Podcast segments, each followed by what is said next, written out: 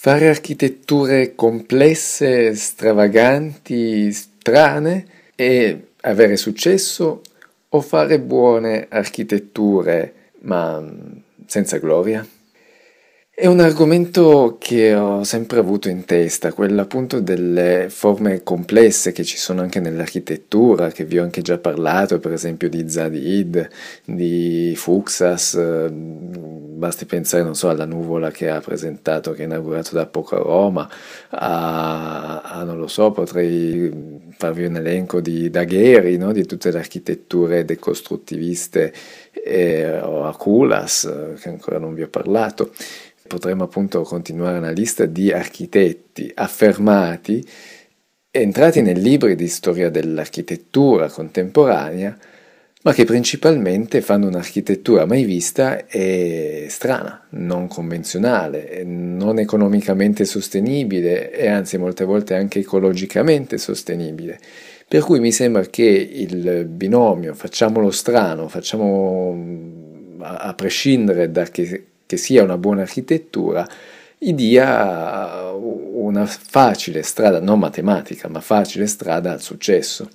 Mentre se dobbiamo pensare a un'architettura razionalista eh, che va a pensare all'ecosostenibilità, a rispettare i budget, per esempio appunto tutti gli esempi che vi ho citato precedentemente, normalmente i budget se ne fregano, vanno a, a, spendere cifre enormi. E quindi tornando al discorso di un'architettura razionalista che segue un budget anche appunto sostenibile a livello finanziario, dei materiali, dell'ecosostenibilità, ecco probabilmente la buona architettura, il buon architetto che, che produce una buona architettura facilmente non avrà mai gloria, insomma nessuno va a parlare di quella abitazione o centro sportivo o scuola che appunto rispetti eh, i canoni classici, eh, non come forme ma appunto come mm, a livello globale che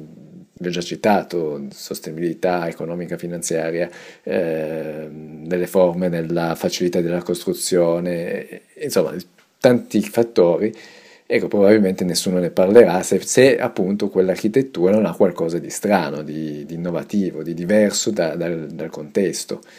E quindi anche questo poi diventa un po' la domanda che cos'è l'architettura, no? che vi avevo già citato, è qualcosa di mai visto o appunto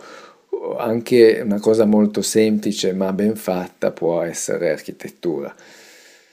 È una domanda che lascia aperto, non, non, non so neanche rispondere, insomma è un, uno spunto di riflessione che voglio condividere. E anche appunto una cosa che mi sono sempre chiesto, attualmente non, so, sì sono un architetto ma non sono un architetto che progetta purtroppo. E poi eh, comunque bisogna considerare che anche se volessi dire facciamo qualcosa di strano devi anche essere in grado di realizzarlo, quindi di costituire un team che vada a poter eh, supportare delle idee strane, quindi non è comunque scontato il discorso complesso di fare un'architettura stravagante e quindi che probabilmente, probabilmente no, però può avere delle chance per avere più successo, più visibilità mediatica, ecco anche parlando di un punto di vista di, di comunicazione, di marketing. Però in realtà quello che io penso è che bisognerebbe progettare in maniera, in maniera come dire, architettonicamente,